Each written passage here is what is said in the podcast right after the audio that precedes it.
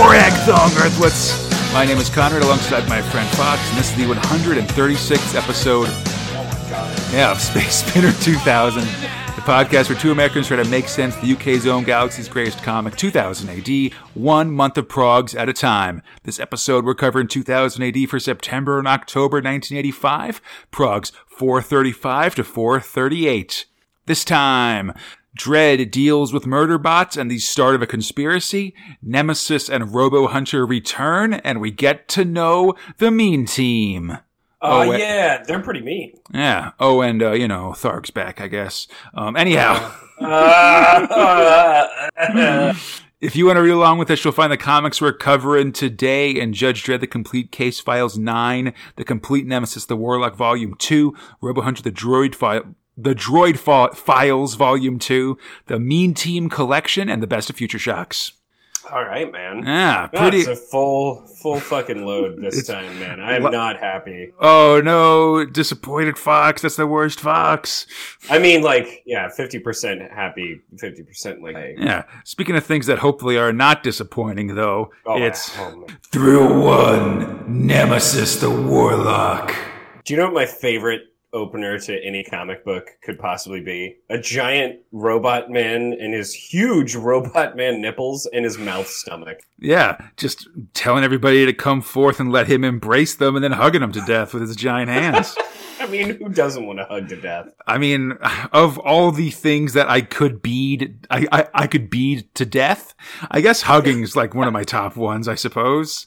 Yeah, I mean, it's, it's gentle until it kills you. Yeah, I mean, it beats getting stabbed to death, I think. Um, Oh my s- script robot Pat Mills, art robot Brian Talbot, lettering robot Steve Potter. The vengeance of Thoth. All will end in a sea of fire and blood. Man, that's prophetic. I really hope it, it doesn't end in a sea of fire and blood. I gotta tell you, Fox, um, something that I'm sure our listeners have been dealing with for the last two episodes, and that I'm really excited that I did, but I didn't do while we are doing the show live, was after whenever I said uh, uh, Nosferatu, like the spider guy, last episode, Mhm. the last two episodes, I added a thing where I ju- where I just shouted, "I write his name in blood" with a uh, with a guitar solo underneath. Um, yes. and man, I'm feeling really good about it, but no one's heard it yet, so I don't know if everybody else is really angry about it. Okay. All right. That's the, no uh, idea what you're talking about. You'll see, but it's a real. I'm really excited about it.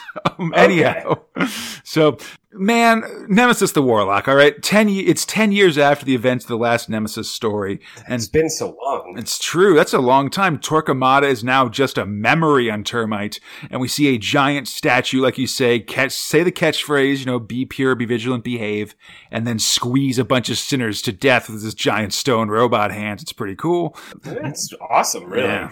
Meanwhile, Nemesis is relaxing on vacation with Magna, you know, the uh, the female warlock that sort of won his love through treachery, that though he doesn't know that.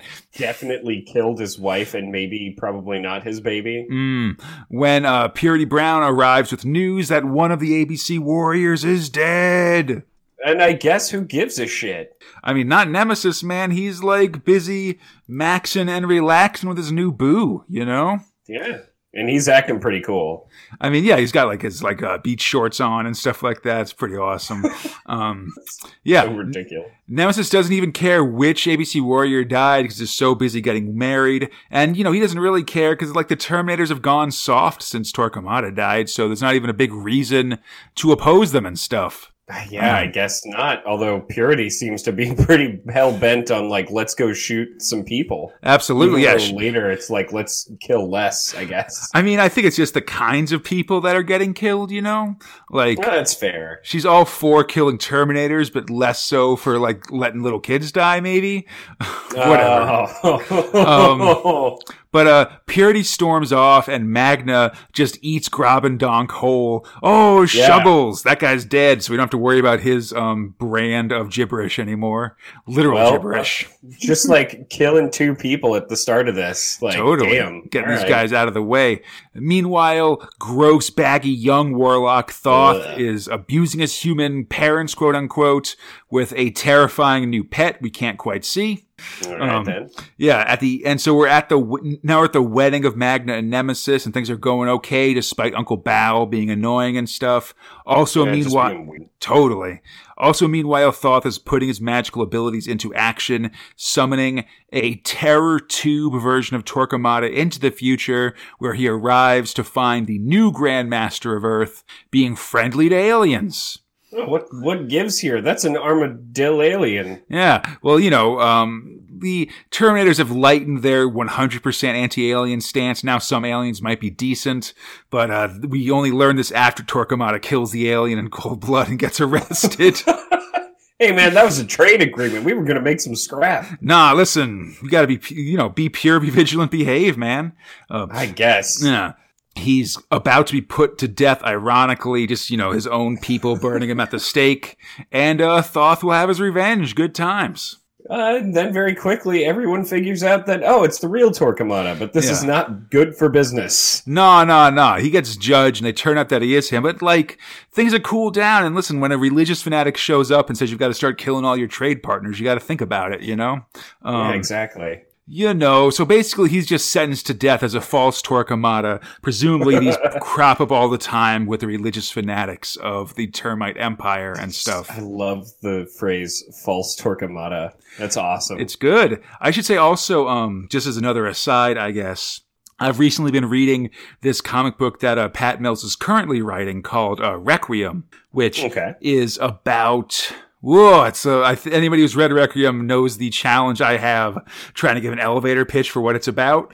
But basically, it's about like uh, vampires and demons and all this stuff God, this fighting awesome. fighting way in the future. It's got a very um, European art look to it. I forget the author's name, which makes me a bad person and stuff. Yeah, it's real cool and real. Like, listen, we're all grown up, so we're just gonna tell this story balls to the wall. You know, um, it's all about into that. it's all about like people being reincarnated as vampires and other sort of demonic beings and stuff like that. Um, it's cool and like you know all of this stuff in Termight with the terminators and stuff really feels like the early versions of the vision that Mills has that would that that'll eventually become Requiem. You know Cool. like or one way or another it's sort of a it's sort of a bunch of these themes and like these big crazy like religious guys that are impossibly corrupt and sort of gothically like you know a combination of like ugly and beautiful that um really eh, um, informs a lot of his writing and and production and stuff like that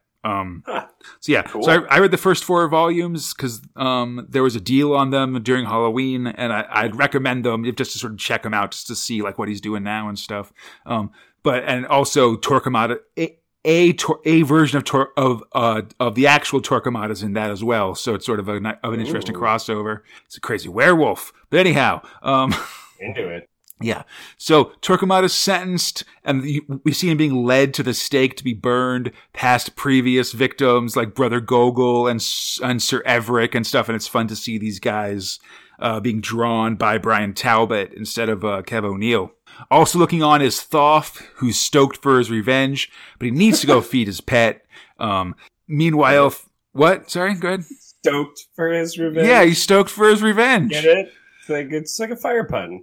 Staked for his revenge to be burned at. That's awesome. Oh, Oh, oh, my god! Oh man, you, I can't believe I missed a pun. I got to do pe- pe- penance now. Um, meanwhile, Thoth's uh, previous, uh, or Thoth, Thoth's downstairs neighbor is tired of all the noise that's coming from upstairs and goes to check it out. There's some good jokes about just having a loud upstairs neighbors. A loud upstairs neighbor in this section that I would recommend, um, but he goes to he goes to find it, and oh no, there's something terrible in there. But I guess don't worry about it. Wedding time. Yeah. At, at Nemesis's wedding party after being married, Purity arrives to reveal there have been massive time distortions on Termight from the apartment of Sir Hargan.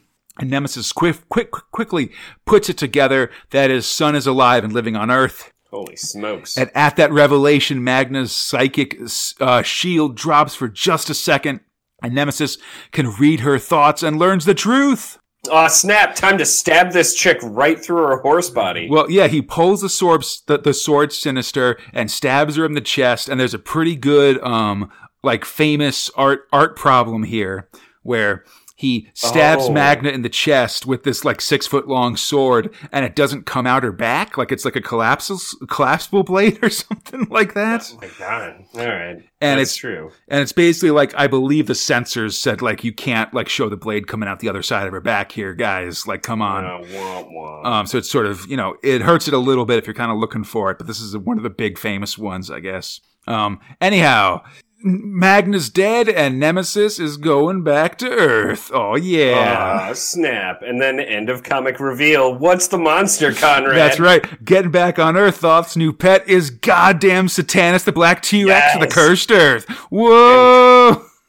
Slobbery and hungry. It's great. And then after the Robo Hunter this prog, they uh, have a Satanus recap, which includes both Old One Eye, um, Satanus' stuff on the Cursed Earth, and then Golgotha and ABC Warriors. And I'm not sure, like, if in like 2018, if this is still true, but as of right now, this means that like so much of 2000 AD is one shared universe and explicitly linked together, and that's the way Pat Mills likes it, you know?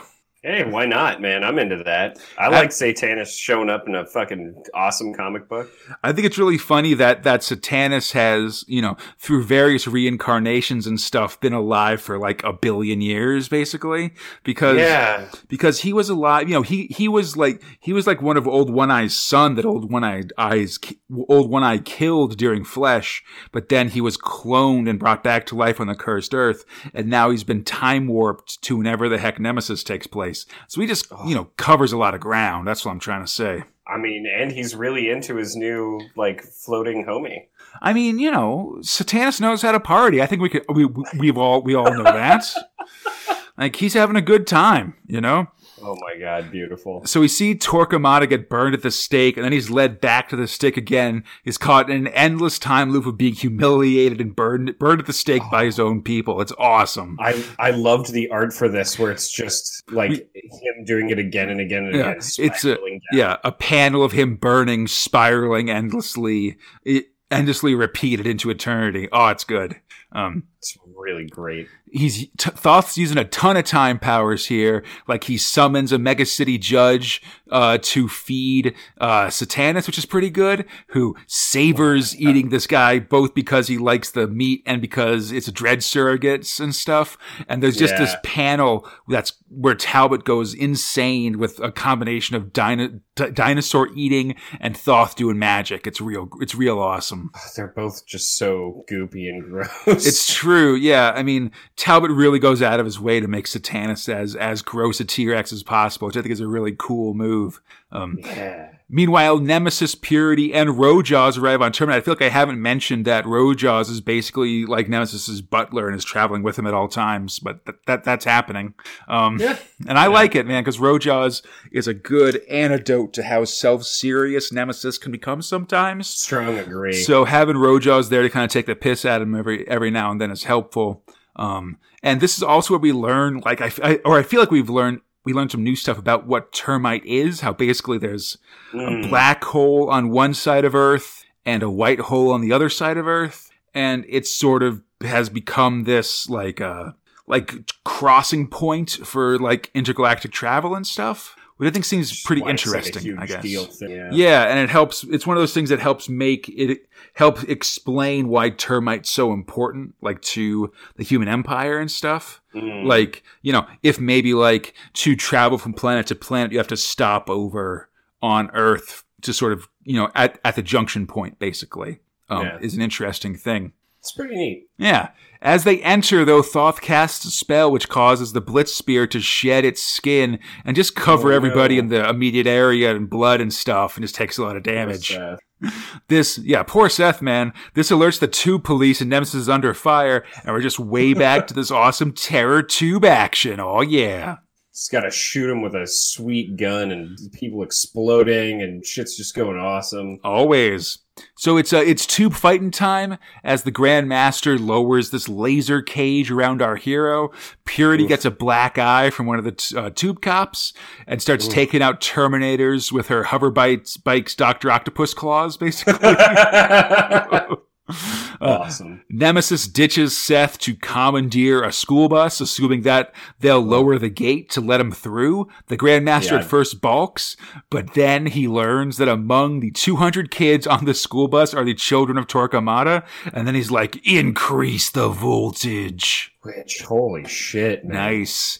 Uh, Nemesis ditches back to Seth from the school bus, and they squeeze through the laser bars to safety as the school bus smashes into them. So all those kids are dead. Two hundred Oh, yeah. children. That's right, including the uh, the children of Torquemada. Um, at their hideout, uh, uh, Purity confronts Nemesis about, um, you know, the kid di- about all the kids dying and stuff, and you know he doesn't care really. He's putting his own kind first. He said this a couple times previously. Honestly, Yeah. it's not that big of a revelation, I think. Um, so Nemesis and Purity go to confront Thoth and Satanus at like their apartments, which, Which- seems pretty easy. Like they just got there right away. Um, However, it doesn't go well. Satanus can now breathe fire, and the bad guys escape um, and leave Nemesis and, and Purity wondering where, where they'll ever be able to find him, basically. And I, I guess by looking at some goopy wall garbage, he's like, "Ah, this is they. They're somewhere in time." Yeah, I mean, that's pretty clear. Yeah, the, it's not. It's a weird thing because the apartment ha- of Sir Hargan's apartment has definitely turned into this sort of like goopy wasp's nest kind of thing. Like, Yeah, like it's it, I'm I'm calling it a wasp's nest just 'cause it kind of it has like this very like organic like built feel, but obviously Mm. wasps' nests are more papery, whereas this is more sort of like gloopy, I suppose. Um, They- yeah, they look out the window and see the time loop Torquemada um, execution, and God. Nemesis says the only way to flush out Thoth is to break this time loop, and that means rescuing Torquemada. Next time, remember how you used to call me Tom Tom? what the fuck? Or I guess it's Torquemada saying it, so uh, remember how you used to call me Tom Tom? Which I mean, it doesn't matter how you say it. It's still fucking weird. It's true. I mean, it's, we know from like other stuff that he's that he's probably talking to his wife Candida at that Mm. point because she always called him Tom Tom. And then, oh, okay. As we'll recall, we last saw her asking for Torquemada for a divorce because he became, you know, a crazy uh, murder cloud monster, wormy and murder then cloud. later a gross, yeah, gross giant worm body man. Yeah, but that was because he tried to fix his wor- his his uh, his his murder cloud state by getting a new body, and then that that body started mutating. You know, it's hard times. I mean, just in general, it seems like she's all right with him not being. Last we saw. Yeah, I mean, she's pretty ready for him to go. I'd say. You know, Stop mean- coming back to life. yeah, I mean, you know, time will do that to everybody. And speaking of folks getting older, Fox. Oh my god. Thrill two, Robo Hunter. So now we're going to uh, deal with crippling gambling addictions. Always. Uh, script about Alan Grant and John Wagner as Grant Grover. Art about Ian Gibson, letting about Richard Starking. Sam Slade is back. He's oh my god, he's old and thin and lithe. Yeah, he's old as hell, so Strong, we're I basically just back where uh, Robo Hunter started in like prog 50 or whatever, right? Where he was an old guy, Mm. sort of back on the case, basically. Um, Yep. he's Not he's fat. Now he's now he's ready for action and he's real ticked off. yeah, we're here for his final case. Farewell, my billions. We last saw fat retired Sam Slade going underwater as part of Dr. Droid's health farm, and after two years aboard, Sam has indeed uh, slimmed down to fighting shape, shape and looks pretty good, if extremely grizzled. Oh, he's pissed at every robot in his life now. I mean, Yeah. Hoagie and Stogie just basically ditched him there so that he could get like the health assistance I guess he needed, but I mean, he's been down there like, like, it's- like, yeah, he's been down there like dieting and exercising to undo 48 years of unhealthy living on the, on the uh, shores of Tahiti, you know? that's not that's not their choice to make is all I'm saying. You know what I mean? I mean, that's why he's so pissed at them.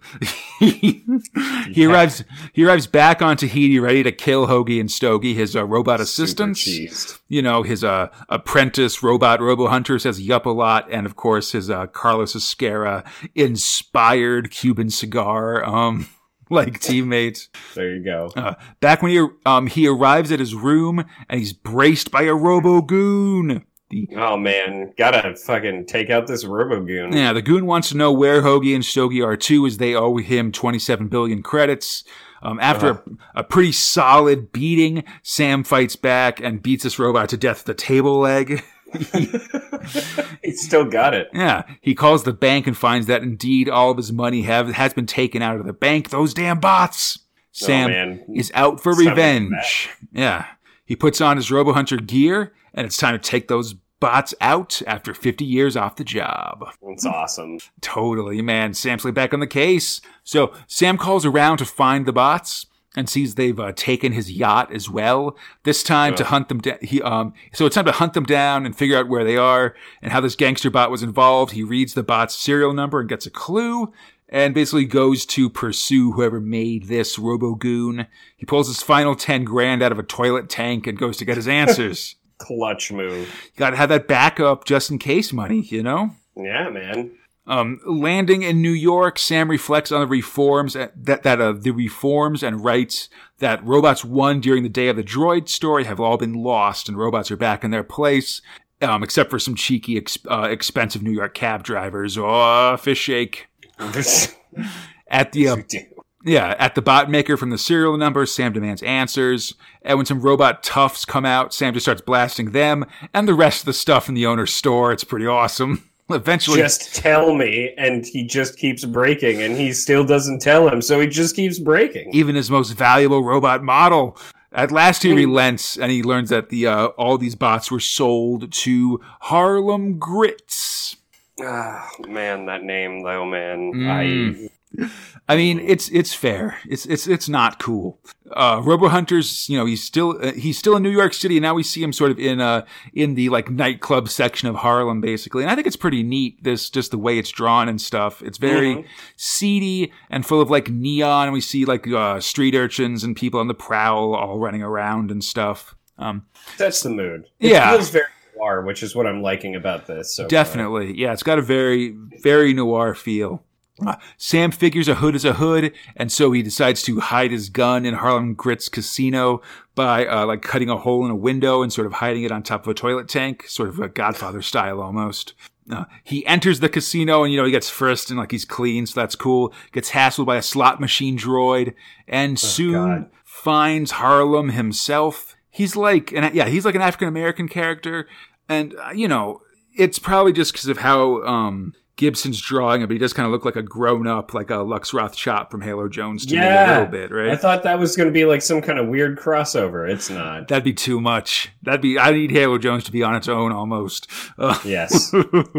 um, but there is, I mean, and it's it's more just sort of an artistic sensibility. I mean, it's like how um, in uh, Robo Hunter's story in the annual, there's a robot dog that looks a lot like Toby.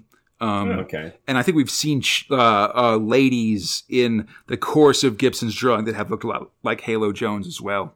Oh yeah. Like I remember there was a there was even a judge that was doing PR for something that looked like a judge a judge uh, Halo Jones. Um, but anyhow, Sam yeah, so Sam gets his gun and then lays low in the air duct despite the slot machine continuing to ha- to hassle him. Oh, it'd just be so horrible if slot machines could follow you. Definitely. Luckily, this one gets shooed away, and Sam starts to rain to reindeer ge- games his way through, which is of Oh, course Die Hard in a casino, folks.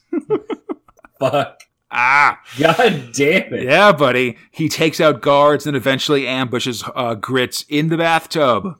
Oh, not a great place to get ambushed. Personally. No, yeah, man, you feel like you're safe. Uh, uh, Sam Slade braces Grits in the tub with some light bathtub-based torture. Eventually, Grits tells the tale. A bunch of, you know, that these rich robots, uh, uh, Hoagie and Stogie, showed up about a week ago, lost a ton of money, and we're like, oh, it's fine, we lost this money. We got 27 billion credits, buddy, which of course got Grits' attention. He uh, tried to run a scam on them and to, basically to let him take care of their money so it'd be safe because it's dangerous Ah. out there. And sent that goon we met earlier to make sure that it all worked, that like the money was transferred to him and stuff. But Hoagie and Stogie gave him the slip, apparently worried that they just try to rob him, basically. Um, and so we're back where we started. He, doesn't know where they are either. Um, so yeah. But he does say that, that they've been bit by the gambling bug.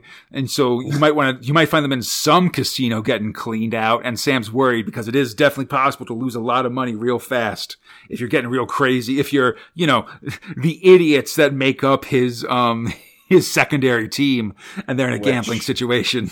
It's not. It's not a great thing to have these, especially Hoagie, have like twenty-seven billion Yeah. credits on the one loose person. with all your money and it's a lot of money. Oh, bad times. Sam's got to act, act fast. Next time, Hoagie and Stogie a Gogie. Stupid. That's pretty funny, you guys. Jeez. Oh uh, you man. know, not bad. Uh, you know, because like especially where we left off with Robo Hunter last, I remember being lukewarm about the whole thing. Um, Yeah. this is feeling pretty good. He's he's running around doing doing detective-y stuff. Yeah, I mean, maybe it's just sort of by by the nature of it being like a hundred prog since the last time we saw Robo Hunter Mm. that I feel like you know when Robo Hunter was running, it like ran for like a really long time, sort of from like the sort of from on like the aftermath of the Star Lord merger, sort of to Oh God. when it ended in '82 or something like that. I mean, or maybe not precisely that, but definitely for a while.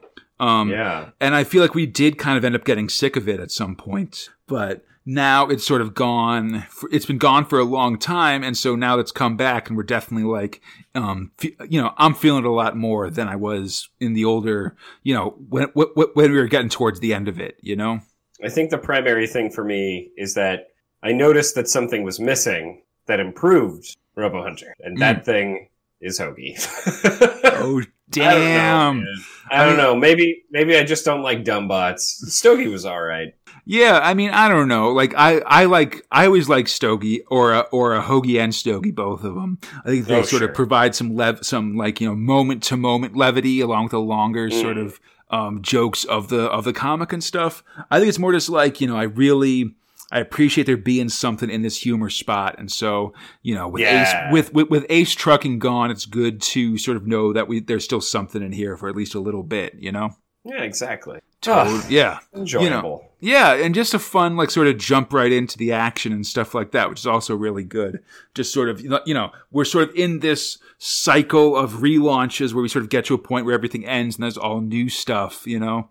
And speaking of a version of that, let's go to Thrill Three, Judge Dredd. Oh man, I, I like Burger Stop. Totally. Especially like that. It's when you get the circling of uh, of, of flying cars. It really kind of adds to the motif. They really thought about this. Yeah, uh, by John Wagner and Alan Grant is T.B. Grover, art robot Cam Kennedy, uh, Ron Smith, and Carlos Ezquerra, letting ro- uh, letting robot Tom Frame. So this one's sort of a reboot Dredd story, I guess, art by Cam Kennedy.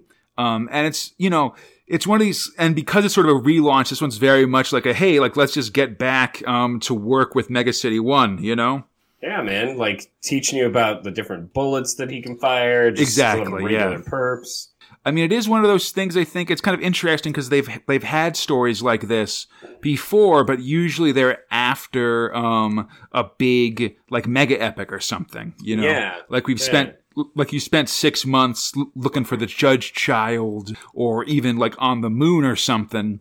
And so Dredd coming back to Mega City One, it's just a chance to let like you know someone who's been reading the who started reading the comics the last six months get a sense of what Mega City One is and what Dredd's powers and abilities are and stuff. Um, Exactly. yeah, that's been less the case, you know, in the last six months of Dredd, you know, Mm. or like in that time for sort of 1985 or whatever. But I think it is just kind of good every once in a while to sort of recenter things. Like, here's Mega City One, here's Dredd, here's what he can do, you know? Apparently, it's just like shoot people a lot and Oh, yeah. You know, it's a Oh. general, you know, Mega City 1, 420 million people, there's big city blocks, con- rampant unemployment, total crime, only the judges can save us. We see a bank robbery in process and Dredd ro- rolling through, taking out dudes with different bullet types. Uh, he manages to take one purple, one perp escapes and he take, and he captures another one who's a Stookie glander, so we get a chance to sort of see him come down off yeah, Stookie and sort of rapidly age and stuff, and then still get sent to jail without getting more Stookie gland, you know? Yeah, it's rough, man. Because apparently you just die after a while. Yeah. stuff. Well, because it's like, I guess a Stookie Glander's like, you know, you you rarely take it when you're like in your 40s and you just want to look like you're 20. Like it's more like Mm. like you're like a hundred and you take it to look like you're you know you take it instead when you're like in your hundreds. And so Yeah. eventually it just stops working and suddenly you're like, you know, 150 years old and that's just sort of all she wrote, you know? It's rough. Time to spend the rest of your life in an ISO. I think it's really interesting if just because at this point in Dredd history, if you're a Stookie Glander, it means that you, you were born and sort of grew up like now, you know? like Oh wow. in like the early, you know, because it's like it's like 2106 or something. So Huh. like if you're 100 years old, obviously you were born in 2006. So you know, it's just kind of a funny thing, you know. Welcome to the world, man. Yeah, like there was that um Rad Beast story where that guy had lived a long time. And he was sort of like born like in the 90s and stuff. And I was like, oh yeah, like this guy's like my age. That's weird. Holy shit. or not my age because I, I was, or like, but like even like I'm older than him, but not by much, you know. Um, Mm. Anyhow, still, this was a fun story and just a good, like, you know, no one escapes the law in Mega City 1. Here's our setting, here's our character, you know? Yeah, exactly. And then speaking of, uh, of, uh, bringing that stuff back, oh man, it's Otto Sump. oh man, here he is, being a guy on TV selling you some stuff, make you smart, maybe. I don't know, Yeah. probably, but you'd be stupid to buy it. Ron Smith's back on art naturally, and we and like with Gunge, yeah, this one starts with an advert for a new Sump product, Smart Sweets, and you got to be dumb to buy Smart Sweets. it's just it's real good. Yeah. Uh, Dredd's worried about false advertising, and the judges have been testing them on a bunch of idiots to see if they work. In a real funny thing, where just this judge is like, "Yeah, listen, like I rounded up like three dozen stupid, stupid people, and there's in this room here being stupid. We've been stuffing them full of smart sweets for like three weeks. None of them are getting smarter, Dredd. I don't know what to tell you." He's just I love it. he just points to this window where there's a whole bunch of like uh you know really Ron Smith having fun drawing these idiots. like My favorite is the guy standing up really tall with a bag over his head. definitely that's a good guy. But so anyhow, but so like you know, and they the this judge makes a point that these that Sump doesn't say that these smart sweets make you smart. He specifically says you have to be dumb to use them. You know, if people think they make you smart, that's just like um an implication. It's not the actual thing. Sure. Anyhow, but still, Dredd, you know, I mean, Dredd's hobby is sort of hassling Otto Sump. So he goes over to talk to him. And like, there's one part that I don't really like where like Dredd shows up and it's like, what's your latest con scheme, Sump? Because that hasn't been Thing- his angle, right? yeah, yeah, that's exactly what I'm trying to say is that, you know, the previous times we've seen Sump show up. I mean, besides the one, the, the time when he won all that prize money for being a real sad sack, right? His first appearance. Mm-hmm. Yeah. Um, you know, he's been trying to make honest business ventures and it's just that society has not accepted them, right? Like the, Yeah, the, wow. the, the ugly plastic surgery, everybody got, got angry about that. Um, the, uh, the gunge stuff was like actual, like real nourishing food that could be, that was easily made in the post-apocalypse war famine period of, uh, of Mega City 1. But the fact that it was made out of gross stuff, like turned people off. And like that, that, that, that's it, you know? It wasn't like he was selling fake food or like, I don't know, like his, his ugliness products were shoddy or something. It's just that No. like, you know, people just didn't, people reacted poorly to it, basically. Well, like the the ugly stuff, like everyone was into it. Judge Dredd puts a fucking stop to it. yep. The gun stuff, everybody's eating it, having a good time. No one really gives a shit, Ju- and like they need the food, so Judge Department. Well, no, it was the- steals it. Right? Yeah. It, well, no, it was, it was moral scolds that got really angry about it. They oh, like, that's right. they thought it was indecent to like eat like, you know, a spider pie or something like Yeah. that. Um, and so, and so eventually it was like Mega City, and so eventually it was the, the Justice Department sort of bought Sump out and just sort of, you know, processed the food down so it wasn't so visibly gross. Yeah, exactly. And So, sold like, it that way. Uh, this is the thing, right? Like, and it follows to the end of the story. Like, he also acts like he's done con jobs. Yeah, no, both. Th- this feels like sort of a forgetting of the previous sections of, of, of how Sump was, you know, and I think that's a Yeah. bummer for sure. It really is. Um, but anyhow, Jesus. Back to these dumb people trying to rob. Some. oh yeah. Um, meanwhile, a bunch of stoops are taking smart pills and decide to rob Sump's office. After one of them is killed crossing the street, they just they just they Great. press on. So Dredd's like interrogating Sump as these dummies try to stick up the place, and it's one of these real things where like you know. Uh, the money's in like credits, like electronic, you know, like Yeah, and the robots are like, we don't keep money. we don't get cash, you know. It's not like, like if you held up like like Hasbro, you wouldn't be able to get all the money, all the dollar bills that kids pay for GI Joes, you know, like that. Hell, you wouldn't even be able to get toys for the most yeah, you know, they just don't do that stuff. That's not how they do it anymore. um, it really reminds me of um, there's these novels, uh, the Parker novels by uh, Robert Blake, or not, not so, no, sorry, uh, Stark, whatever, by this guy, and he's, this this dude started as like a stick up man, and the, in the '60s, like that's when the books were written, and the writer wrote them like for many many years, and eventually got into like the '80s and '90s, and it's like, well, you know, they used to like rob like payrolls and stuff, but now all that stuff they just cut checks. Like, where are we going to Yeah. find cash that we can steal? You know, it becomes a problem. Oh my god. Richard Stark, who Donald Westlake, that's the guy, that's the author I'm talking about. Anyhow. All right, cool. Um. Yeah, so that's going bad. The Stoops start shooting off, shooting up the place, and that draws Dredd attention. He intervenes. He takes down the the perps and accuses Sump of incitement. Basically, you know, he's like making this stuff, and so he makes him shut down Ugh. Smart Sweets right away. Yeah, Um, all right. Yeah, it's I kind mean, of a on to the next venture, really. yeah, it's kind of a bummer story. I'd say it's even more of a bummer because according to Barney, this is the final appearance by Otto Sump and the Progs. What? Yeah, he'll be he'll be in the magazine for like two stories in 2002, but otherwise that's it. And I think that's a real bummer just because I love Sump as this example of the ridiculousness of the civilians in Mega City 1 and just this idea of this entrepreneur trying these Yeah. terrifying things is um is, is, is a sad character to lose. I really like him and so it's a bummer to well, see it's him because he started from nothing and then ended up being like an entrepreneur, right? Like it's kind of a neat thing where you hear all these people bitch in Mega City One about like, oh, life sucks and you can't make it, and then he just kind of makes it. Yeah, he's the only he's like the only rags to riches story possible in Mega City 1, I think. Yeah. Uh, next up, Cam Kennedy is back as Dredd responds to reports of missing citizens, only to find Oh their my God. corpses being cared for by a domestic droid. He's basically uh, Krytening them from uh, Series 2 of Red Dwarf, which is a really great, you know, Oh wow. what, what, like the best uh, sci-fi comedy show, if you ask me.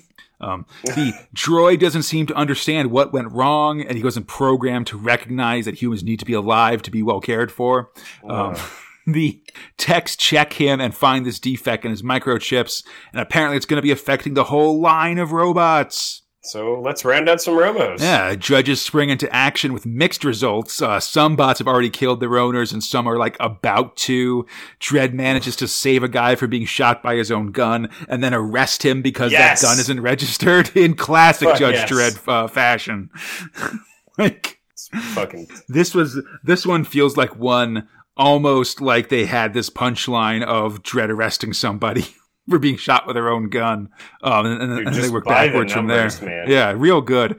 Um, in all, seven are dead, and the owner of the company gets ten years. And I got to say that uh, seven really isn't that bad in terms of number of deaths possible from a deadly robot situation. You know, we've I seen more than that. Seen, yeah, when robots are involved in Mega City One, it generally giant construction bot kills people by Yeah, the I, I think that like Killer Hotel killed like twenty people way back Oh when. my you god! know.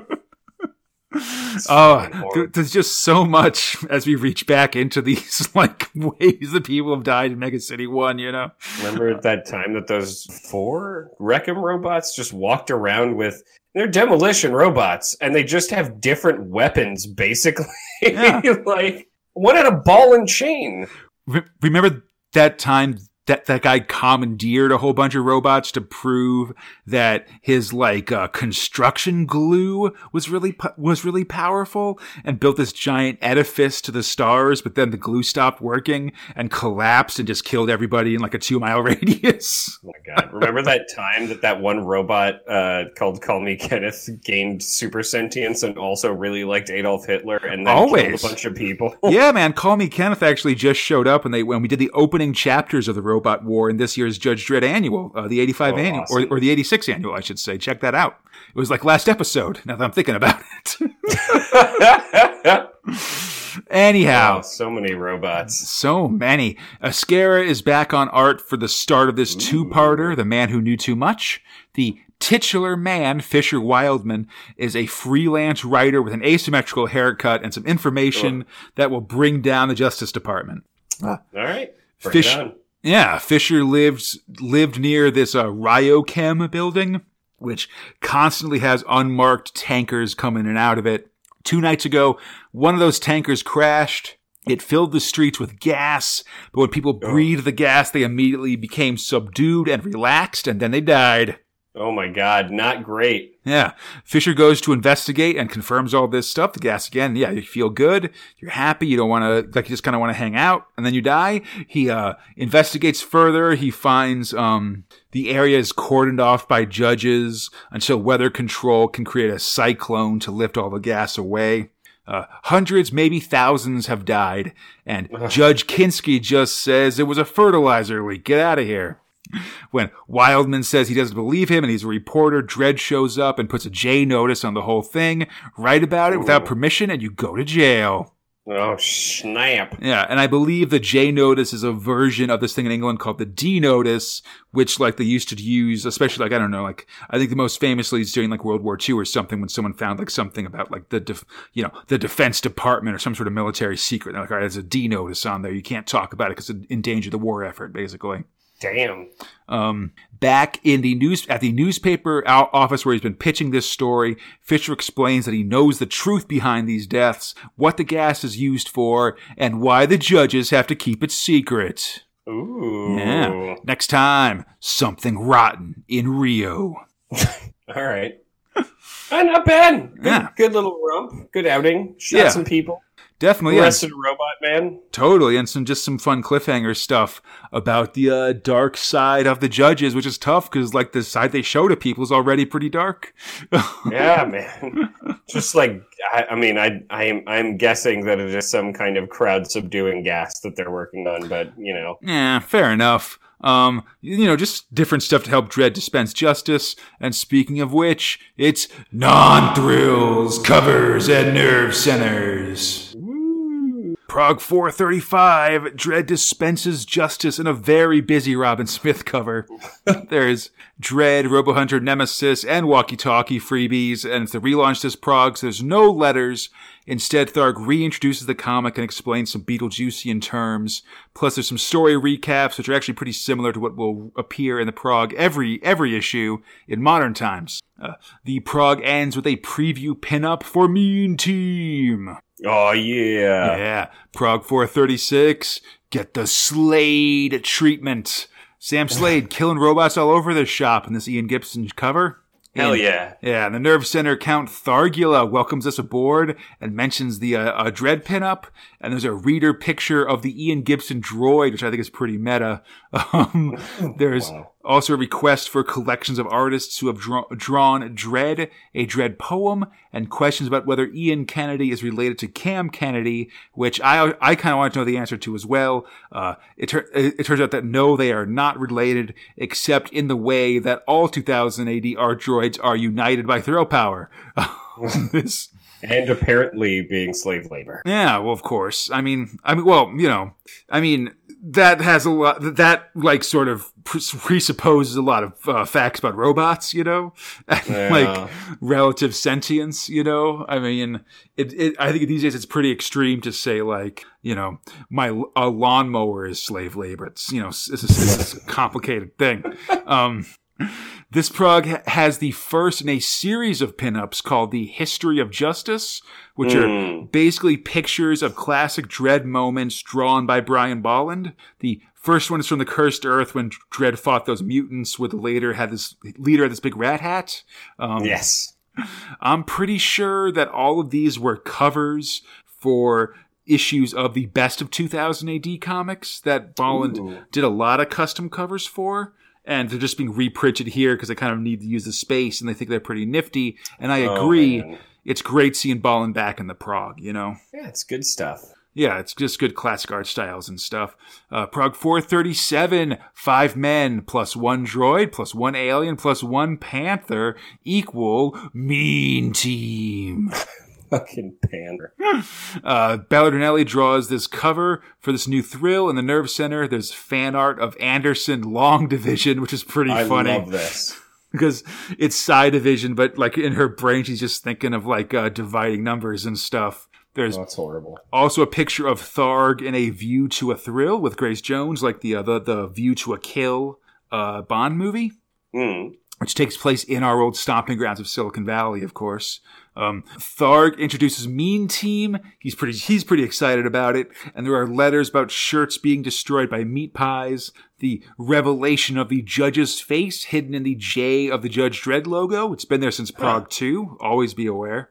Um, and some kids making 2000 AD stuff and that earning them a Squaxx dek Thargo. And I'm just saying, Fox and me, we've made a lot of 2000 AD stuff. Hook us up. Um, Yeah, man. I want a squawks. oh my God. Listen, if we finish this, I feel like we got to be ultra deck Thargos or something, some sort of super squawks. Give me a break. Um, Super squawks. yeah. Um, anyhow, at the end of this issue, there's more history of justice as Satanus or some allied T Rex, I guess, goes to eat Dredd as he's tied to a rock, and it looks real cool. It's awesome. Definitely. And it's fun because, you know, Bolland drew, um, he drew for the Cursed Earth and stuff, but he didn't do this part. This was all McMahon. I, I- I think the last part too, actually. Um, Prog 439, Nem at work. He comes from a planet down under. Oh my god, no. Uh, saw he was uh, six foot tall and made of Brussels sprouts. I said, "Do you speak my language?" He smiled and handed me a Thargomite sandwich. Um, Oh my god. yeah. Anyhow, Nemesis. He's bl- blasting Terminators all over this Bryan Talbot cover. In the Nerve Center, Tharg, the spitting image, those uh, terrifying dolls that I almost know from that Phil Collins video, uh, is real weird. In the Nerve Center, oh, sorry, I said already. Um, yeah, there's also names of the winners of the Valiant Robo Turtle contest from a couple weeks back. There's Hooray, Robo Turtle. yeah, there's a picture of Judge Marilyn Monroe and letters with a Strontium Dog and Creator Droid jokes, a comic book shop in Plymouth, and reports that uh, the editor of 2000 AD is not Tharg, but in fact some bloke named Steve McManus. No. My reality is shattered. I don't know what to believe anymore. The prog ends with Stogie and Hoagie, with, a pinup of Hoagie and Stogie being real bad at gambling to the delight of a bunch of space babes in revealing evening gowns, which I'm in favor of. Space babes. Always. Ian Gibson draws a good space babe. I think we all know this to be true. But speaking of, uh, instead of cool space babes, of more annoying aliens, Fox. Oh boy. It's Thrill 4, Tharg the Mighty. Uh, art robot Carlos Ezquerra, letting robot Gordon Robson. Okay. So, this is the first of three Tharg comics we're going to get here at the end of 1986. Uh, Bert, the Richard Burton droid, has returned to the Nerve Center now that his computer magazine Big K has folded, which happened in real life as well.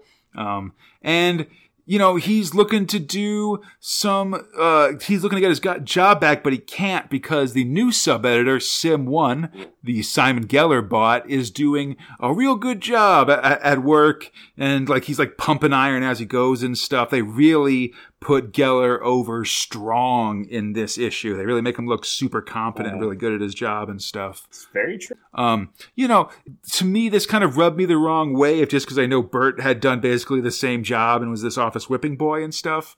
And I don't like Yeah. sort of when you have editor. I like people to use their editorial power to be self-deprecating instead of like big upping and stuff like that. I guess. Yeah, exactly. But like, um, I direct everybody to um, the Heroes of 2000 AD blog by, by uh, Alex Firth, who's going to be on the show eventually, um, who did a big a big feature, uh, or you know, he sort of writes these uh, blog posts that are um, rundowns of creators and their work on 2000 AD and stuff. And I thought his coverage of Simon Geller was really interesting, if just because it could have talked about what a sub editor does in on 2000 AD. And besides sort of the raw editing, a lot of it is like writing like the stuff on the cover and in like the comeback next week stuff, which I think is often actually very funny and like you know has some really cool, like some funny jokes in it and stuff like that. And so I don't want to Oh, sure. underplay what he does is what I'm trying to say. Um, it is weird just because yeah, again, it puts him over real strong and he isn't really there for that long. So it's just kind of funny because Bert, you know, Bert's gonna be Tharg or like be the main editor of 2000 AD in a couple years, you know. So it's a it's interesting, I guess. Huh. Although I don't really have a I don't have a final point. I just think it's kind of interesting. so Wow. anyhow, um, Tharg is willing to put them both to the test to see who will be the Squaxx dek Thargo, the assistant of Tharg. They um, have them uh, do test scripts for publication, write the cover copy for the very issue we're reading this in, and browbeat the Carlos Ezquerra droid to get some work done. Uh, Sim Sim One does yeah, Sim One does the jobs way better. Um, and I'm not really a huge fan of the way that he beats up the Ascarabot, but I guess that's just the style of the time. Um, Yes. Bert definitely can't be the sub editor, but there is one job he can do, and so Tharg shrinks him down and uses him as a paperweight. Okay then. Womp womp. Uh, second story that so that one was called Exit the Wally, Fox, and this one's called Enter the Beast. Okay. Tharg heads off to a comic convention, telling the droids to welcome the new script bot arriving later that day. The other script droids object, and Sim One whips them into place. And like, I don't know who a bunch of these art droids are. Uh, one ha- one has a mohawk, and I'm pretty sure that one is the TB Grover bot. Um, Hmm. if just because he's hanging out a lot with this one robot with the glasses that I'm positive is the Alan Grant bot, you know, so I'm sort of putting it together, I guess. I think another one's Gerry Finley Day, but I'm not sure. Um, anyhow, a crate arrives. And they op- and inside is a lovely young fellow with a bouquet of flowers for his new employers. Hey, why not? The Alan Grant bot is clearly skeptical, so Sim One decides to put him, put, put him to work, makes him lift some weights, climb a rope, do some jump rope, and man, it's no good. He's just like a wimp. He'll never fit it in 2000 AD. This like gay coded robot. I don't like it very much. yeah, it's real weird. Um, you know, uh, Tharg arrives and Sim One says that this new guy won't fit in. When Tharg realizes the problem, they got the wrong droid. This is Nigel, and he's supposed to be a sub editor at Jack and Jill Weekly.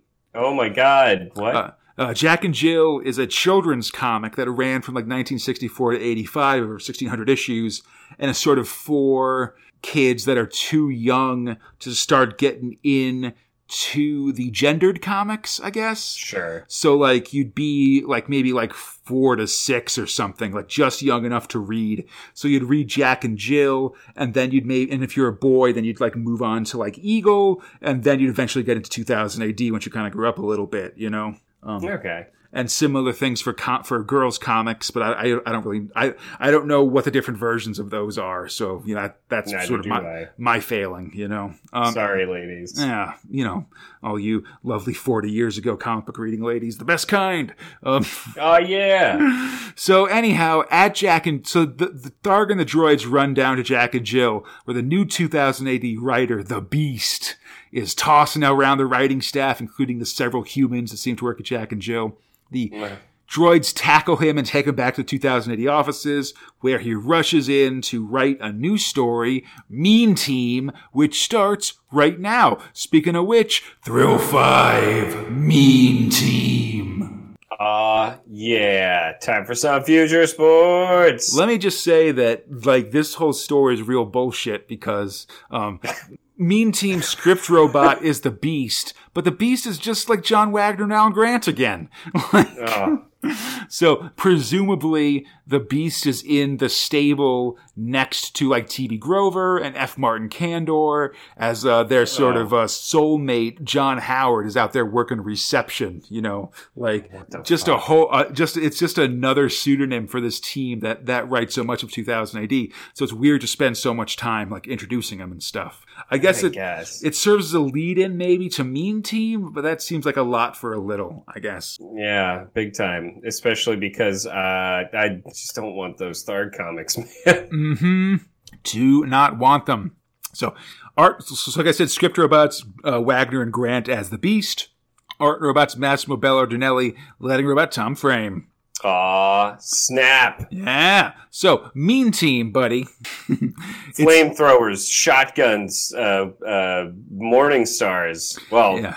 Whatever, Or ball and ball and chains. I I spent like a I spent like a second soul searching about what I wanted to call that weapon as well, just because I've, I've heard it called a flail or a morning, a, Oh, yeah, a lot of stuff. Um, but yeah, so uh, Mean Team's a motley crew of uh, future sportsmen. The opening splash very boldly says that they'll become outlaws and battle the satanic forces of the to that rule the long abandoned desolation of planet Earth. We'll see if that all awesome. happens. yeah What, really? That's not. you know, Mean Team has four main guys. I'm going to say, Fox, there's more people, but the main ones we want to know are Bad Jack Keller, the, the team captain, who's bald with a face scar. There's, um, there's Henry Moon, who's a psychic. There's Amok, a, uh, a giant ape alien, and Steel Cool. Grip, a cool semi-samurai robot guy. He's like my favorite dude. He has a shotgun for fingers. Real good. Right, uh, right now they're in the semifinal of the Death Bowl Championship against the zombie-like assassins. The crowd loves them, and we also meet the team owner, Richmond Vaughn, who, Get it? yeah, exactly. He reminds me a lot of uh, Leeshar from um, Yes. from Meltdown Man. If just because he's got a uh, a big cat enforcer, because he's got a pet like panther that he carries around in a leash at all times, you know. Oh my god. yeah. I love Tiger Commander. R.I.P. Tiger Commander, dude. So sad. Dude, Tiger Commander, you live in my dreams. Please be my favorite animal. Tiger Commander, notice me.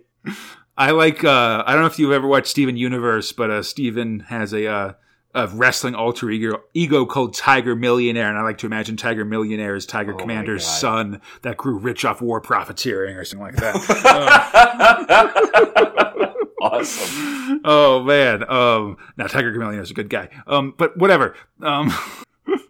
we also learn the uh, the rules of Death Bowl, which is that it's it's it's it's capture the flag. You get ten points for the flag, one point for maiming an opponent, one point for capturing a po- an opponent, five points for killing them. So it's one of those Quidditch things where you can kind of win if you just follow the rules of the game. There's also special extra rules that you're going to actually use to win. The, you know. I mean, it just seems like kills the way to go. Absolutely. I mean, yeah, you kill three dudes and you're and you don't even have to capture the flag anymore. That's what I'm talking about. So Richmond Vaughn is a real jerk to Bad Jack. He literally says, "I own you" at one point, which is you know literally true because I guess it's a team of slaves, but it's still a jerk thing to say. Foreshadowing or some Yeah. shit.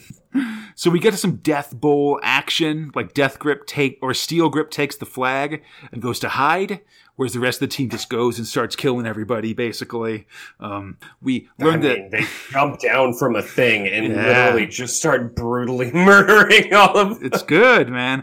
Black, uh, Bad Jack. I'm, I'm having a lot of trouble not calling him Black Jack because of uh, Space Spinner reaction. But, uh, but Bad Jack has 4,910 kill points, very close to 5,000. You know, the ultimate record. He already got the record. That's gonna a nice round number record. There's Some- go for gold. yeah, there's some real good combat here by Belardinelli. Like we said, Blackjack uses, or Bad Jack uses this ball and chain, and it's real dope when he like smashes dudes' heads in with it and stuff.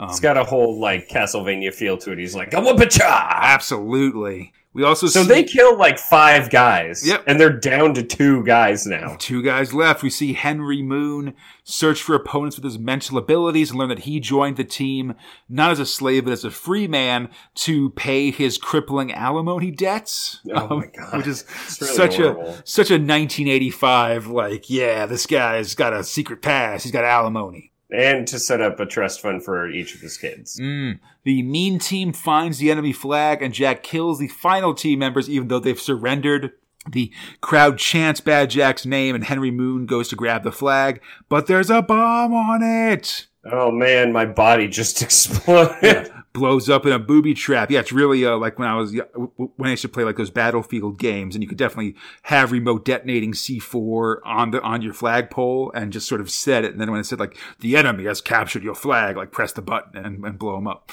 Um, I mean, hey, I did that shit in GoldenEye 007. absolutely. So yeah, so Moon's body is broken, but his brain is still okay.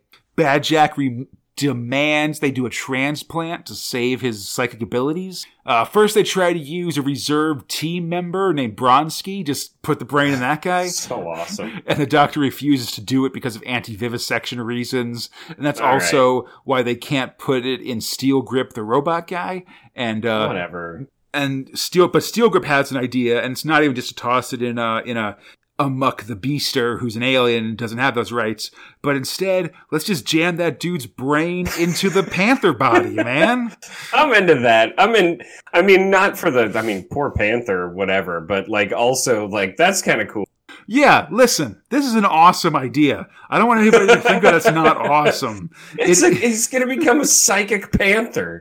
it's just it's also kind of silly and also one of those things where it's like I'm not sure if a man brain will actually fit into a cat's skull. Like it seems I like mean, you'd have to clearly it's fine. Yeah, no, definitely. I'm just saying that, you know, if you're planning to do this in real life, I'd budget some time to do some landscaping on the panther skull just Oh. to like give it some extra space in there. Um Yeah, you know, or, or give it one of those cool glass domes so you can see the brain. Yeah, that's awesome. That's like one of those clear Right. like those clear phones from the 80s, but it's a brain. Yeah. Uh, Richmond Vaughn yeah, he- is re- Do it. Yeah, Vaughn's resistant to this idea because he like he spent a lot of money on this panther, but eventually gives in. I um, mean, at the end of the day, he gets a psychic man panther, Yeah, panther, if you will. Yeah, but like it's probably got to be weird to like just watch TV while you're petting like a sentient dude in your panther, you know? I mean, it's probably going to freak out a little less. One would hope. Oh, maybe. I just feel like your relationship with Podcat would be different if there was a human brain in there. That's all I'm trying to I, say. I, I'm saying that Podcat. I'd sign Podcat up for a human psychic brain. I'd rather give her psychic powers, though. Honestly, Oh, you've said too much. Now I know what your Christmas present is. Okay. Uh, thanks, man. So a couple of, so the the brain surgery goes well. The Panther's fitted with a voice synthesizer necklace to allow him to talk or collar, I guess. Um, Oh god, in a whole up scenario. yeah, a couple days. Oh, that's right. Yeah, squirrel. A couple days in the a couple days in the neuron regenerator, and he should be good to go. The creature Oh, wakes up. The doctor sh- like goes full um original Batman movie and shows him his new reflection in a mirror. Don't do that. It's re- it's like every sci-fi thing. It's like it's really disorienting to have them realize that they're actually a Yeah. fucking battle cat. No, now. you got to let somebody think about it for a little bit before you just show them the mirror. That's what I say. Yeah. Um, but anyhow, this man braid panther doesn't take it very well. No, he straight up kills the doctor. Yeah, get down there and subdue that cat, Bad Jack. I mean, God, I guess. And next time, it's one of my favorite lines ever. Oh, it's really horrible. Variations of it in any science fiction thing, which is basically, let me die, Bad Jack. Let me die. It's just that's next time for you. Hey, welcome to Kids Comic. Yeah, listen, it's Oh, always the right time for, Conrad. for for for kid comics. Totally, I will say that that this is echoed in that Requiem story I was talking about earlier, where uh, the vampire, where mirrors are outlawed in this future world because they show you what you looked like before you were a creepy vampire monster. They're like, no, get that out of Oh, here. no. Um, Yeah. anyhow, but yeah, speaking of just let me die, Fox, it's Oh fuck! Please. Thrill Six Future Shocks. Oh god, fuck! I hate it. I hate. Ah, it's just there was so. I wouldn't even hate this so much if there wasn't also the other. I mean, yeah, it's tough when there's a Future Shock and a Tharg the Mighty in one comic for sure. Um, oh, shoot me! I yeah. wanted, but I let me die. and this one is one of those, you know, we're in that in one of these periods where there's just a future shock every month or every uh, week. Yeah. You know, we're just burning off a bunch of these Peter Milligan ones. It's, it it it seems like I think earlier in the year we had a period period where we were burning off a bunch of Alan Hebden ones, and this feels like it's Milligan's time. So. uh, First up, The Long Sleep. Uh, script about Peter Milligan, art about Jeff Anderson, lettering about Steve Potter. I think this one's a. I mean, honestly, I think these are. Th- th- there are some pretty good ones in here. Um, it's fine. the uh, this one's just a one pager. A spaceship Yes. is using hibernation to bridge the massive space between stars. A guy gets everyone else into their sleep capsule, and it's only once they've all gone into deep sleep that he realizes that the hibernation systems can only be activated from the outside. He's trapped all alone on the spaceship for the whole long sleep. Great. I thought that was I like I don't know like you know No, it was yeah, okay. So I've just seen very recently uh, a movie um, that I think people should watch. So it's this movie called Passengers, and I'm not a huge uh, Jennifer Lawrence guy, but it uh, does uh, star Star Lord if you're into that. Uh, Chris Pratt, where uh, he Wait, definitely Chris- gets Chris Pratt and Jennifer Lawrence. Yeah in the same film. Okay, I just want to make sure because you said I'm not a big Jennifer Lawrence fan, but but Chris Pratt's in this, and I was like, okay, I don't know how those are connected. Uh, okay, and, Oh, go yeah, ahead. no, go ahead. Sorry. They're definitely in this. yeah, no worries. Uh, it's called Passengers from 2016. I think it's it's pretty fantastic. I like how it all shaped up, but it definitely has to do with I can't go back to sleep uh, in this pod that makes you sleep, and the problems that come with not being able to go back to sleep. in oh your pod. yeah, I remember that one for sure. It's pretty good. Uh, that's why I liked this one. I may have really feel bad for him, but more than any Conrad Page. Wait, go, say that again, Fox. I'm sorry. Yeah, it's just you know I thought this was pretty clever. I feel bad for this guy. It was funny, like at the end, but the best thing about it is that it's only one page. Yeah, I just want to say one thing, which is uh, that's why you got to have a robust UX testing process. Bam, bam, bam. I love you, Conrad. Oh God. man.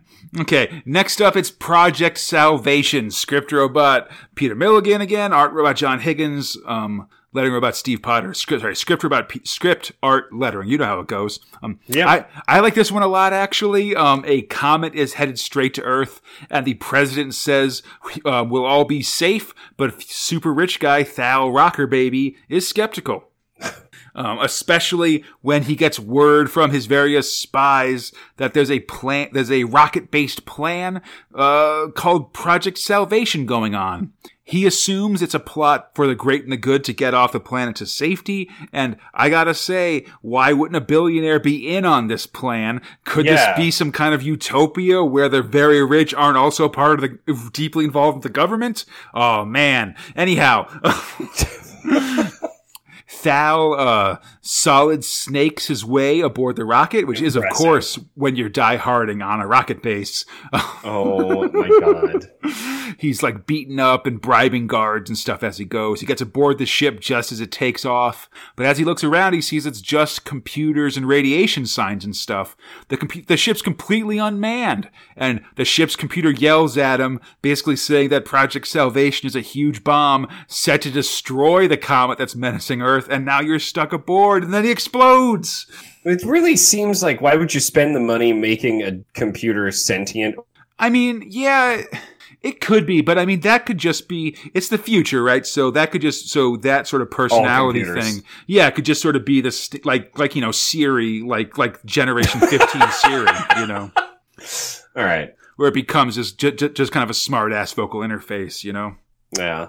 That's pretty good. Yeah, I don't know. I thought this one was funny. I really liked the twist for it and stuff. I thought that was a lot of fun. Um, Yeah.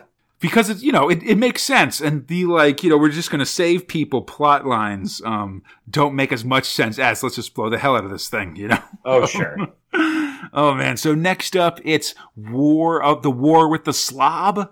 Uh, Yeah. script Peter Milligan, art about Barry Kitson, lettering about Gordon Robson. This is the first time in the Prog for uh, artist Barry Kitson. He's gonna do some Judge Anderson in a bit, and then a lot of Dredd in like the five and six hundreds. And this one is, I think this one, you know, honestly, I thought a bunch of these were sort of decent. Um, this one's a four pager. Humanity's fighting these big fat aliens called the Slobs. It isn't going well, so humanity decides to get some more sort of human intelligence. To that end, they do a pro, they do a pro, they make a process to turn a human being into a Slob so it can infiltrate their command and send info back. Um, the process isn't reversible, so they choose Captain Hyde, who no one in High Command really likes, to undergo it. Um, soon afterwards is another battle. It's totally disastrous for human forces, and humanity's forced to surrender. At the treaty signing, High Command sees Hyde, and they like yell at him, like, "Oh, like you betrayed us!" And he just smiles, and he's like, "Hey, man, thanks for turning me back into a slob. When my people, the slobs, gave me this assignment, there was a worry that they wouldn't be able to change me back from being a human. Whoa!" Oh man, he was a slob all along. But I like that because, you know, part of why they volunteered him for the mission was because he didn't have like connections and stuff. And they didn't like him. Yeah, and they didn't like him, and that sort of is like that's almost a hint if you look back on it. It's like, oh yeah, like no one's heard of him, and they don't like him because he's actually a slob in disguise and sort of like you know having trouble making friends in a human environment and stuff. Oh sure. So oh, sure. I thought that was decent, and I kind of like this idea of uh, you know points and counterpoints and stuff. It's a good sp- like this could be a decent spy sp- like like extended story almost of like the points and counterpoints, the battles, and this final thing. You know, I I liked it. Um, the final one is the Revenge of Yallop Cringe. Uh, Script about Peter Milligan, art about Geoff Senior, letter about Gordon Robson. So this mutant hunter is talking to a psychiatrist about his time on the planet Filth. We were supposed to shut down the mutant making business there, and he was and he was invasioning his way through, just blasting all the mutant makers. I love Mother. I love Mother. yeah, well, it's because all these mutants are real cr- are real creepy and just kind of have like body parts grafted onto them. And yeah, one of them is a mouth that just says "I love Mother" constantly, which I guess is the is the grafted mouth version of a tattoo that says "Mom" on it, right? Oh, yeah, you got to think about it. Um, so yeah, not, not super great, but whatever. Um, it, it, it, it gives me bad memories of uh, the Jigsaw Man from Judge Dredd. Oh yeah, fucking disgusting. Yeah. So th- it was going okay until he goes after Yallop Cringe, who's the top mutant maker. He's got get some inside info from this guy who got 20 left arms grafted onto him, and uh, Sudi was in business. But it turns out that he accidentally kills Cringe's twin brother by mistake, and suddenly his doors burst down, and the real Yallop Cringe is there to, for revenge because he got squealed on by the guy, because the guy with 20 left arms made a deal to get 20 right arms also grafted onto him so he'd be balanced. Um, All right. Anyhow, apparently this mutant hunter guy has enough sway that the he can't just be killed. So instead, Cringe gets his revenge in a different way, which is basically grafting a giant psychiatry uh, psychologist head onto his shoulder that now this guy's forced to talk to for the rest of his life. Oh, it's gross. It's really disgusting. It's just his entire shoulder and bicep. Just yeah, and the guy's head's so big and sort of like he's like, oh yes, have you heard my my theory about uh, transferred guilt? It's like, yeah, I heard it all. I've I've heard it all before, Doc. Because Yeah, pretty much. apparently this like uh, this shoulder psychologist is just dropping his same lame um like mental theories to him constantly Yeah. over and over again. Sounds like a fucking nightmare. Yeah. Anyhow, you know, don't tr- don't trust guys with twenty arms. Bam, bam, bam. It's good life advice. It really is, you know. It just really reminded me of that Simpson of uh, Doctor Nick in uh, The Simpsons, where there's that one guy like, "Oh, if it isn't my old friend Mister McGreg with a leg for an arm and an arm for a leg." I, I was always partial to uh, Professor Frink. Professor Frink because he makes you laugh, makes, Makes you you think, yeah, with the something and the monkeys, and oh man, that monkey's gonna pay. Um, anyhow, Fox. Oh my god. Just like that, uh, just like Professor Frink ended that one episode of The Simpsons, we ourselves are at the end of this episode of Space Spinner 2000, Oh my god. covering September and October 1985, Progs 435 to 438. Only one thing remains in my particular bag of tricks for this episode, Fox, which yeah. is what were your top and bottom thrills? Oh, bottom is so easy for me. I just want to read my comic book star, get the F out of here. and uh, I sadly, I mean, I'll lump some of those future shocks in there just for good measure. I, I can't abide. I'm just like, right now, man, I'm. I'm coming off the high from last time, and I was like, "Ooh, some stuff's gonna start," and I'm feeling good about this future sports stuff. Like Mhm. that, that was pretty neat. I like psychic, uh, you know, Panthers? Panther. Yeah. I'm into that. And like, you know, Sam Slade's back and all and Nemesis is back. And I'm like, oh, this is great. And then I'd like get to the like end point of like most of these, and it's like, oh good Jesus, just what happened here? It's like someone put their, I don't know, like raspberry jam in my chocolate. Like, I don't need this. Maybe that's good. I don't know. Bad, bad example. I mean, raspberry know. jam Someone can puts- be good in chocolate, but just like how future shocks can be good, but sometimes they're disconcerting, right? I just I want peanut butter and chocolate. I guess is what I'm saying. And when I don't get my peanut butter and my chocolate, I like why why did we put these two things together that aren't that? Uh, anyway, for my top man, like it was, it's kind of difficult for me. I mean, I am just patently going to say Nemesis the Warlock because Nemesis the Warlock's fucking awesome. Mm. Out the gate, great, and just tons of like cool setup for where this is going to go. I'm into Torquemada having to be rescued. It's like a like a reverse dragon heist. It's the awesome thing you don't want to have happen. so like uh you know i'm into it i, I like that uh we introduced two characters only just to murder them not introduce but reintroduce them it's like Grobbendonk gets eaten by the woman who then gets killed yeah, thought was definitely, definitely like an clear. interesting bit of hand waving It's very much a clearing the decks for um for some other stuff, just getting rid of some older parts of the, of the story. I mean, killing Torquemada's kids too is is part of that as Oh, well. that's- i mean i'm sure it's like good setup that like Oh yeah, I mean it's a it's a it's a it's just sort of make it's just it's like tying up a loose end to sort of start a, a different story thread, you know. yeah absolutely i'm into it i'm excited uh slade's really good or jesus christ Yeah, Sam Uh, Slade, Robo-Hunt- Robo Hunter. Robo-Hunter's really good. I'm used to saying Slain now, and it's like also I'm missing Slain. Anyway, uh, Robo Hunter was great. Judge Dredd, good standard, you know. And uh, Mean Team, we'll see. Uh, Mhm. Psychic Panthers, man, I can't be upset about that. I don't Hey. know anybody who could. Hey, if you want to, you know, if you're feeling nostalgic and just start uh, pronouncing Slade the way Slain is supposed to be pronounced, you just call him like a Sloudy or something like that. You know, Slain, Yeah. I can't. I can't do that. But you know what I can do, Conrad? Mm. I can absolutely ask you, bro. What were you talking about? Ooh, man. Um, so I guess I'm going to agree with you this time. Um, Future Shocks is certainly an easy. I like. I again, I like some of these stories, but man, it's definitely easy just to say like you could toss them. And I'd be fine with it. There could be, you know, any anything else in here would have been fine as well, you know. It's And- really true.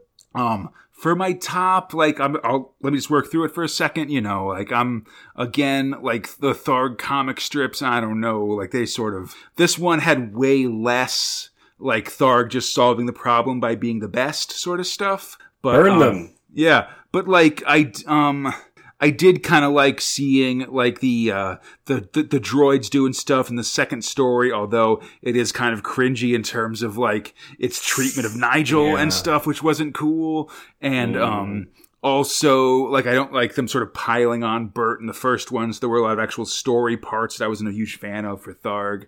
Um, mean Team's just starting out. We only got two of it this time, so I can't really judge that. Um, and but I, I will say that I agree that the idea of that, that your opening thing is just listen. Okay, we got a bunch of people, sure, but our opening story is just how one of them dies and we're jamming his brain into a panther. Is like that is a bold start, and I appreciate that for sure. Yes. Um, and um, you know, I like Sam Slade. I like this old Slade doing stuff, but we're still sort of in early days for that.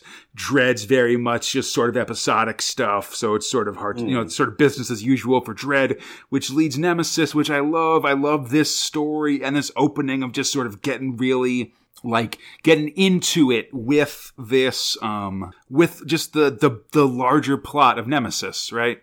Like Fuck yeah, man. because the Gothic Empire is a great story, but it's also pretty self-contained in terms of like the larger parts of Nemesis, right? Like Absolutely. because like Chira was killed and um, Thoth was taken away basically in the final Kev O'Neill story, um, and like the and like while we saw Torquemada sort of actually die and stuff in the course of the Gothic Empire, it also you know there's also a lot of money left on the table with his relationship with Candida and just sort of how he gets along with the with the uh high with the folks on Earth and how that stuff works. So this feels like now that Mills and Talbot are sort of really jiving with each other, they can really jump in and just, you know, blast out this sort of story that's been hanging for like, I think like since the beginning of um, 84, as I recall, just for a, a, a pretty long time. So I'm excited to see them really kind of get back into it with this stuff. Hell yeah, man. So yeah, that's all. Oh man, yeah, and I and I just love Nemesis generally. So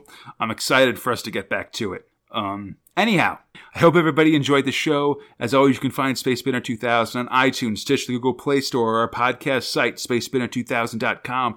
Feel free to contact us at spacespinner2000 at gmail.com on the 2000 AD forums or our Facebook, Instagram, or Twitter pages on Twitter. We're at Space Spinner 2K. For everything else, look up, just look up Space Spinner 2000 and we should be there. Then come back next time for our coverage of the 1986 2000 AD annual. Uh, we've got some some awesome stories for Dredd, Rogue, and Ace Trucking. And I'll just tell everybody that on that episode, I didn't have the heart to tell our guest Zane, who's a pretty new 2000 AD fan, that Ace had uh, died by the time that the annual Oh, started yeah. and stuff like that.